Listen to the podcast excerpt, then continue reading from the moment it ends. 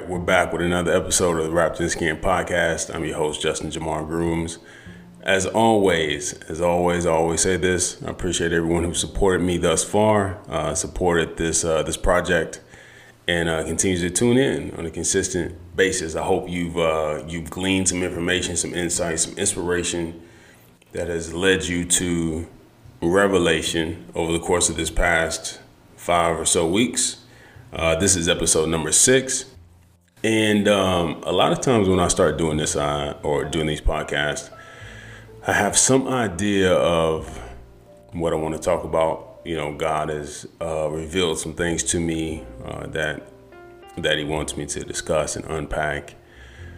And uh, but I'm also trying to be consistent, right? So it's kind of sometimes that juxtaposition between when we want to do a thing and how we want to do a thing in our timeline versus God. And when you're seeking revelatory experiences and revelations from God, it doesn't always come in that consistent time frame where, oh, I want to put this out weekly, so I'm just going to do it. And uh, I don't, I, I never wanted to fall into that trap where I am just kind of doing stuff out of my own will because honestly, this takes up a lot of time and a lot of energy and I could be deploying that into some other stuff, some other business ventures. But anyway, uh, and, and, this is not a business venture, by the way. This is, um, again, just something I, I, feel called and led to do.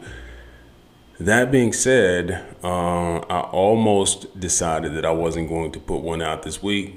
You know, like it's the holidays, I can skip a week, right? So I decided that I wasn't going to do it. But unless God moved, and uh, and as always, God moves, right? Um, and so, you know, I started thinking, I, I kind of realized that from the beginning of this, I mean, obviously, if you listen to the first three episodes that we did at the beginning of the year, you got some insight into kind of who I am and what the book is about, um, what my mindset is around everything, essentially. Uh, but mainly when it comes to purpose and um, living a, a, a purpose filled life and um, and what that looks like, right? So if you listen to the first three episodes, you may have gotten a glimpse into that, you know, a little bit of my background and my history. But you know, honestly, I haven't spent a lot of time telling you about uh, who I am and, and how I arrived at kind of this uh, this point where I'm at.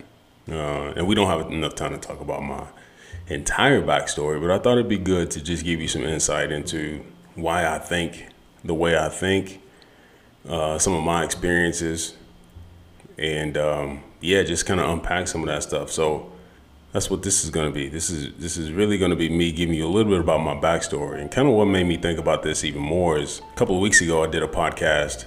Uh, I, I, was I was guest on a friend of mine's podcast. Shout out to Pastor Keith Allen uh, at Purpose Place LA. Um, but you know, he asked me a lot of questions about my my own personal story, my origin story, and I thought, look, man, I, I haven't even done that really on my podcast. So um, I wanted to take some time again to kind of talk about me, where I come from, and uh, again how I arrived here. Now, um, I, have told this story before. Maybe some of you know this, and some of you don't. But I I felt I felt like a move of God early on when I was uh, when I was a kid, before I even know what that knew what that term meant. Move of God. What what does it mean to uh, have a have a realization that you are having an experience with something outside of yourself, right? Um, and so I was like seven years old, and my mom had uh, we had a revival at church. And uh, those of you who are from the South or who have, grew up in a Southern Baptist household, uh, you would know about revivals. I mean, revivals all over the place, but something about a Southern Baptist revival, right? So we used to we had all these speakers coming in from different places to talk to us, to speak. And, and part of the reason that we had so many different preachers come in that revival week was because our pastor was about to retire, right? And we were actually using the revival as an opportunity to uh, kind of audition new pastors. And so this pastor preached, uh, Pastor James Brazier, and he is, uh, you know, he was my pastor growing up. He actually got the job, and he was he was the pastor that kind of helped develop me early on uh, in my spiritual walk. So, long story short, he preached, you know, brought the house down. Everybody was, you know, shouting, falling out in the spirit. And, and uh, I, I, just remember feeling, they opened the doors of the church, and I remember feeling uh, this, this, gentle kind of push is the only way I can d- describe it. I didn't hear an audible voice. I didn't hear a uh, any sound. It was just a a gentle push from within that said to me, or that meant to me, that I was supposed to go that day and give my life to God. But I had no idea what that even meant. So I stood up and they opened the doors of the church. I stood up. My mom looked at me like, "What are you? What are you doing?" And I said, uh, I, I don't know. I think I'm supposed to go up front." So she let me go up front. So I went up front. Uh, the pastor was uh, retiring, Pastor Lander at the time. He said to me, he said, "Son, what are you uh, what are you doing up here?" And I said, "Well, I think I'm supposed to give my life to, to God today." And he said, "What does that mean to you?" I said, "Well, I accept Jesus Christ as my, pers- as my personal Lord and Savior. Uh, uh, repent for my sins. Everything that I had learned in Sunday school is what I regurgitated that day, and so I got baptized. But you know, obviously, at seven years old, you don't understand what what what it really means to have a relationship with God. But I felt like I had been led. So that kind of started my journey of being at least interested in something outside of myself, right? It, this knowing that there was something bigger than me that was moving things around and that was in control.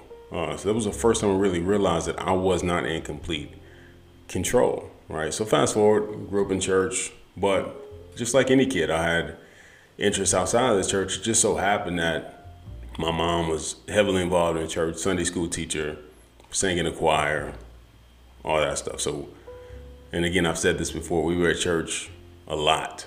I mean, you know, not, not, too, it didn't seem crazy to us at the time, but we were in church a lot. Sundays for sure, Tuesdays, choir rehearsal, something was going on Wednesday, prayer meeting, whatever. Uh, my mom actually also took care of the church. So we would go on Saturdays and help clean the pews and vacuum and all that stuff. So we were in church a lot. Summertime, we were in Bible competitions, and so um, had that had that upbringing. I had a real, uh, real church kind of upbringing. It was a thing to do to go to church on Sunday, and until we did that, we couldn't do anything else. So it was all good. And then uh, I lost my mom at 14. A lot of you know I lost my mom at 14, and that kind of really uh, changed my relationship with not only church but with God for sure uh, because I was angry. I was I had questions, and and up to that point I had been taught that you don't question God. Like God does things and He has His own motives, and you don't question those motives. And I and I was mad because I couldn't question them, or I thought I couldn't question them. You know, I was uh, I had no idea why this was happening, what it meant and then to be told that you shouldn't question God about what was going on gave me again this this deep sense of frustration with the whole situation. Obviously, it's outside of my control, but then you can't even ask the person who's in control why something is happening. So, from 14 to 18, now this sounds counterintuitive, but from 14 to 18, as someone who was angry with God, I didn't miss a Sunday at church. So I was at church every Sunday from 14 to 18. And the primary reason I was at church that much was because I um, I didn't want to let my mom down, right?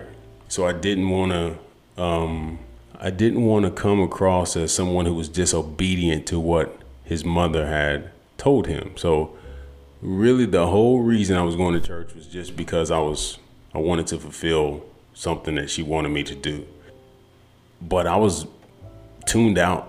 Like literally the whole time I was I can't tell you anything consciously that I retained. Obviously there were some things that happened during that time that that I retained, some things that were said that guided me throughout the course of my life, but I was I was sitting in church basically like a robot every Sunday. And um, so needless to say, by the time I got to college, I was done with church. Like I didn't I wasn't interested in going. I, I didn't have any desire to go. And I can count on one hand how many times I went to church while I was in college. four years of undergraduate school, a year grad school, and uh, yeah, I can count on one hand. Now, that didn't mean that I didn't feel like I had a relationship, but I did what most people do. I shouldn't say most people, that's an overgeneralization, but what a lot of people do, they say, oh man, I, I got a relationship with God. I, ain't, I don't need to go to church. I don't need that. Like I, I can I can sit in my house and have a relationship with God. God is everywhere. And that is true. God is everywhere. But there's something about gathering yourself together, belonging to a community that really strengthens and galvanizes your relationship with God. It fortifies it. There's something about being together with people who are on the same journey, who are going through the same issues and dealing with some of the same situations that you're dealing with um, that you can lean on and learn from. I didn't know anything about mentorship. I didn't know anything about discipleship. I didn't know anything about group connections and corporate prayer or any of that stuff. And so I was kind of separated from the power of God in that in that space. And you know that kind of started me on this journey. Now, my whole goal was obviously at that point in college to just really focus on getting a degree, getting a job, having a little fun in the meantime. So I did I did all that. I I had a lot of fun, did a lot of things wrong, but by the grace of God, I was didn't get any major trouble. You know, I was I was one of these kids. I, used to fight a lot uh, for whatever reason, but I, I didn't really get any major major trouble. But my relationship with God was distant. I felt God was um, now at times I felt Him strongly, but I almost ran from it. Right, I, I always always felt His presence, but I didn't embrace it. Right, it, it was like it was almost it was almost like um, yeah, God's here, but um, I don't need to know any more about him than I do already. Right? I didn't feel like I needed to grow in my relationship with God because again, in my mind, yeah, I, I know God. I knew God at seven. I knew, I, you know, I'm, I'm the kid that got baptized at seven years old during the revival. I know God, but I didn't. Right? I knew Him from an existential standpoint. I theoretically knew God, but I had no idea what that meant. So, you know, it, I'm not going to tell you my entire backstory, but you know, I, I get to a place where I'm wrestling with this idea of what do I want to keep going down this traditional career path or do I want to try something different? Because as I told you, I'm, I'm feeling God is calling me to do something. Now, to back up just a little bit, around the same time that my mom passed away, which was when I was 14, I felt that God had given me some clear instruction as to what I should do for Him and how I should serve Him. And that was through writing and speaking. I started writing around that same time.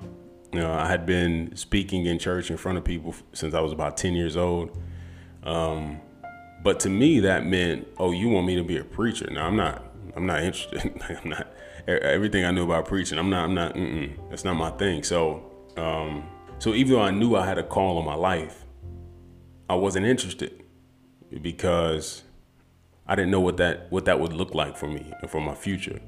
And again, all I wanted to do was go get a job, make a lot of money, have some kids, get the house, cars, all that stuff. So that's what I was interested in. And and none of that looked like preaching or pastoring a church. So uh, you know, I was on this I was on this journey after I graduated college to figure out what I really wanted to do. I got the degree, and I tell people this all the time. The reason I got the degree primarily was because my mom had instilled in me and instilled in my brother that that's just the natural thing to do. You go to college, you get a job, so you don't have to struggle like I struggled. And so I just followed her blueprint. This is what she said do go to church every Sunday, go to college, get a degree, get a master's degree, get a job. Now, after that, the instructions were done because she was gone. So that was the last thing that she had told me. And I did it. And now I'm like, all right, now, now what do I do? Now what I now this is where I needed to lean on God. But again, remember, over the past six years, the relationship had been, well, I should say, probably over the, over ten years up to that point, from fourteen until about twenty four. My relationship with God was shaky at best, and so I didn't even know how to go to God for direction and revelation. So started a long journey of me trying to figure out what I was supposed to do in my life. And because I was confused, and this is the thing that, that I want you to get when you are confused about what it is God is telling you to do, you, it's easy to fall victim to whatever whims of the world are out there, right? There are uh, traps and snares, and if you don't have definitive uh, a definiteness of direction, it's easy to get blown here, there, and everywhere. So that's what was happening. I was kind of blown here, there, and everywhere. So fast forward to about 2013, I was um, I was going through a, a rough patch, and if you read the book, you'll read about this in the book. But I talk about some situations I was in, and, and I just remember one time sitting in this little, this little one bedroom apartment. I don't even think I had the lights on at the time. Not not literally physically turned on. I don't think that the lights were on. Like I didn't have power at the time. And um, I just remember having this conversation with God about you. You have to show me what you want me to do. If I'm going to get out of this situation, you going you're going to have to get me out of this situation. It's out of my my realm of ability. I cannot do this under my own power and strength. And uh, I used to go to this coffee shop around the corner just to kind of try to figure things out. Right, I would write stuff down, ideas, business plans, all this stuff, like just trying to figure stuff out. And I would listen to uh, different speakers. Now, when I had moved, when I finished grad school, I moved to Orlando. Uh, one morning, I was getting up, getting ready for work, and I turned on the TV and I came across um, this broadcast. I can't remember what station it was, why why it was playing in Orlando, but it was uh, it was Pastor Jamal Bryant, uh, who pastored at that time in Baltimore uh, at a church, and he was, I mean, you know, if you if you heard him back in his younger days, like he was just going all out, right? And it was the first time I'd seen a pastor that young with that much enthusiasm preaching the way he was preaching. And it made me late for work. I was listening to a sermon for so long. So I had discovered him, and then that led me to other speakers. And, so I started listening to these sermons when I was, you know, right after uh, grad school. But as with most things, you go through a season where you're really involved, and then then you're not so much. So I, I probably hadn't listened to him since then, and this is this is probably five, six years later. Anyway, I'm at this coffee shop. I come across this sermon that he he preached, and I cannot find this sermon to this day. I cannot find it. I have a uh, I've, I've tried to look for it. I don't know if it's I don't know where it's at, but I believe the title of the sermon was "I Am Responsible," and I listened to it. And when I tell you, it convicted me in a way that I've never been convicted before, because essentially all of these things I was asking God for, all I was asking Him to do, what I first needed to understand and admit to myself that a lot of the decisions that I had made had led me to this place. So it's one thing to realize that you can't do anything under your own power and control and authority. It's another thing to realize that a lot of the things and decisions that we're making, we brought on ourselves, right? So I had to get to a place of uh, acceptance that I was responsible for the situation I had found myself in based on the choices I had made, right? Uh, that was the first place. I listened to that sermon, I promise you. I listened to that sermon every day, every morning at about 6 30, 7 o'clock in the morning for 30 days until it really sunk in that I needed to take responsibility and become accountable for the man I would eventually become or or not and stay in this place of self pity and um, questioning my purpose and my intention. And so, after about 30, 30, 35 days, I started to really hear from God again, right? Um, and this time, as opposed to when I was seven and I felt like this, you know, just this sensation inside, I was getting clear directives and I could distinguish for the first time between because a lot of times throughout the course of my life, you know, when you get these when I got moves of God or downloads from God, I always had a time a hard time distinguishing between whether or not it was my voice or his voice. But this time there was no doubt that it was the voice of God that was giving me some insight and inspiration into what I should do. So much so that I can't tell you how many notebooks I burned through just writing down streams of consciousness and revelation that I was getting about my life and about the people's the people around me and their lives. And so I started writing again. I started writing when I was like 14, I told you. But when I was in college, I lost my entire notebook of poems and short stories and I decided I wasn't going to write again. So I hadn't written for about, you know, 7 8 years at this point. So I started writing and just started writing down everything that God was giving me in the way that it was being given to me. Two years later, about a year and a half later, God said, "All right, I need you to put this in a book." And I'm like, "Well, first of all, I don't, I don't even think I write well enough to to put things in a book. And if I wanted to, I don't know how to start. Like, I, I don't know anyone who's ever published a book. I don't, I don't even know what that means. Like, what do I do? How do how do I go through this process? But I've always been a figure it out kind of guy, which has gotten me in trouble at times, by the way. But I've always been a let's let's bootstrap it, let's figure this thing out. And so um, once I wrestled with God a little bit back and forth about whether or not I should do this, how I was going to do it, um, I just started the process of trying to figure it out. Uh, now, a lot of things I would have done differently about Wrapped in Skin if I had, if I had to go do it over again, but in that book again encapsulates my journey and um, what I believe God has purposed me to do in this life. And you know, there were times when after the book came out, I'm thinking, man, what did what did I do? What I put all my life in this book, and not all my life literally, but I mean, I talked about personal stuff in the book. Uh, you know, I kind of exposed myself uh, a little bit in the book, and I second guessed it. I second guessed it right up to the point uh, which uh, it was about two months after I released it. I'm sitting at this event. It was um, it was an agency party. So my agency had a party. Uh, my talent agent had a party, a holiday party at this little little venue.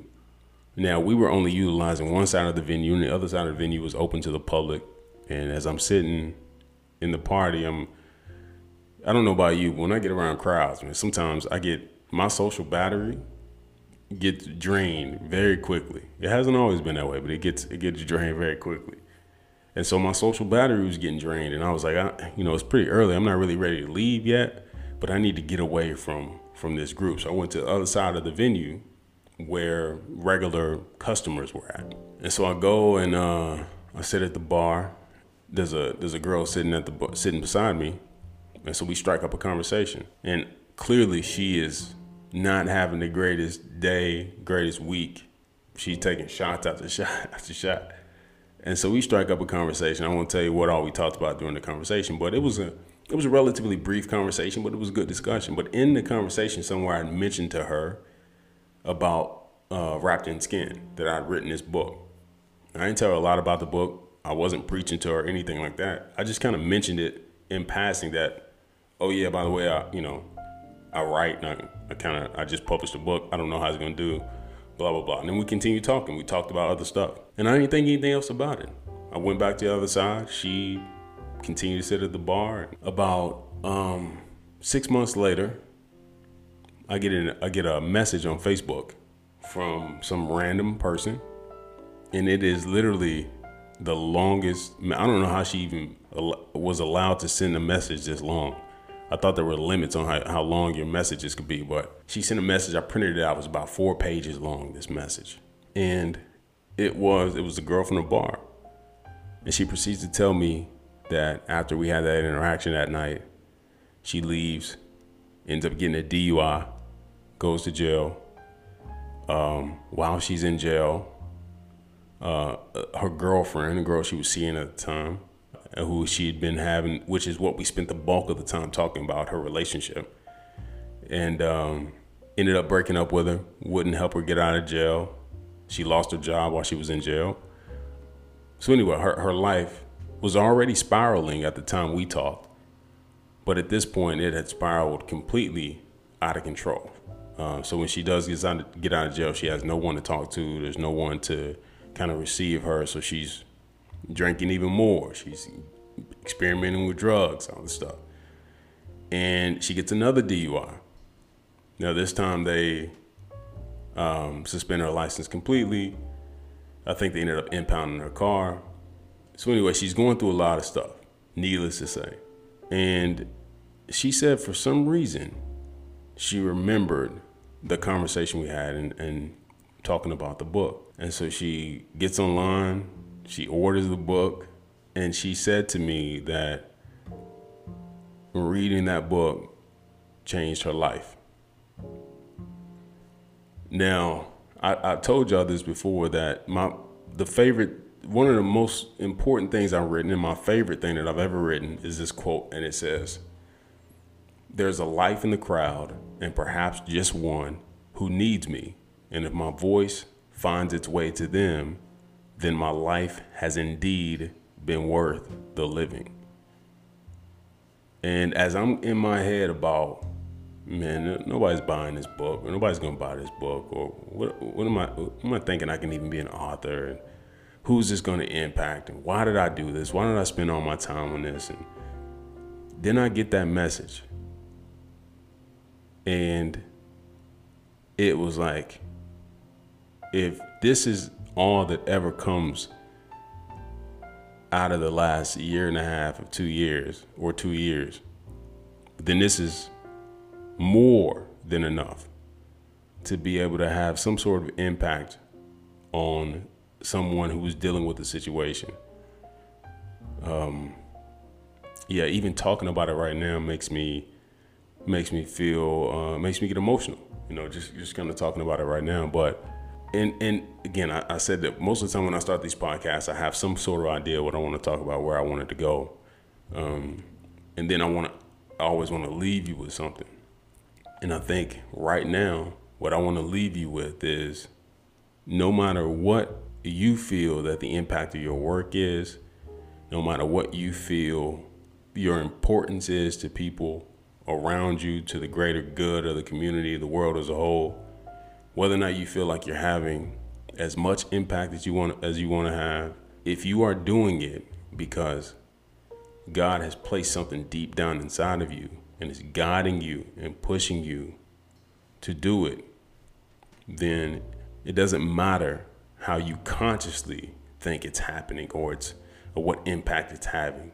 Because as long as you're motivated by the move of God on the inside of you, as long as you're motivated by the Holy Spirit, as long as you're motivated by good intentions, as long as you're living by those three tenets that I talked about a few episodes ago, uh, the idea that number one, I want to daily enrich myself.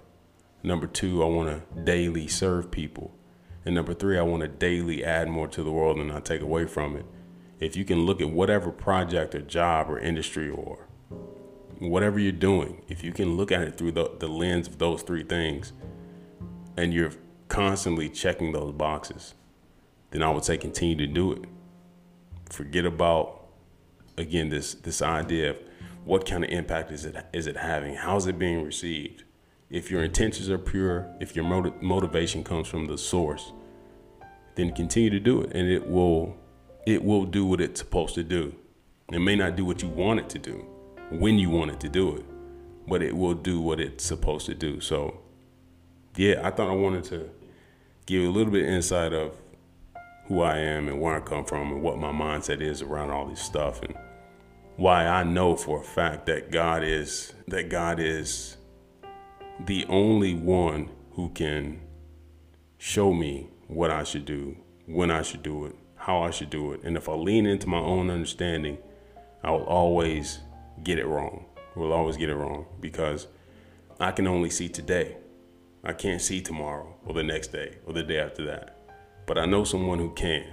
And so if I trust in his vision, then I'll be okay. As always, I love y'all. I appreciate y'all. And for this time, while you're wrapped in the skin, you will be, if you choose it to be so, the very best of God. Y'all be good. Love y'all. Don't eat too much turkey.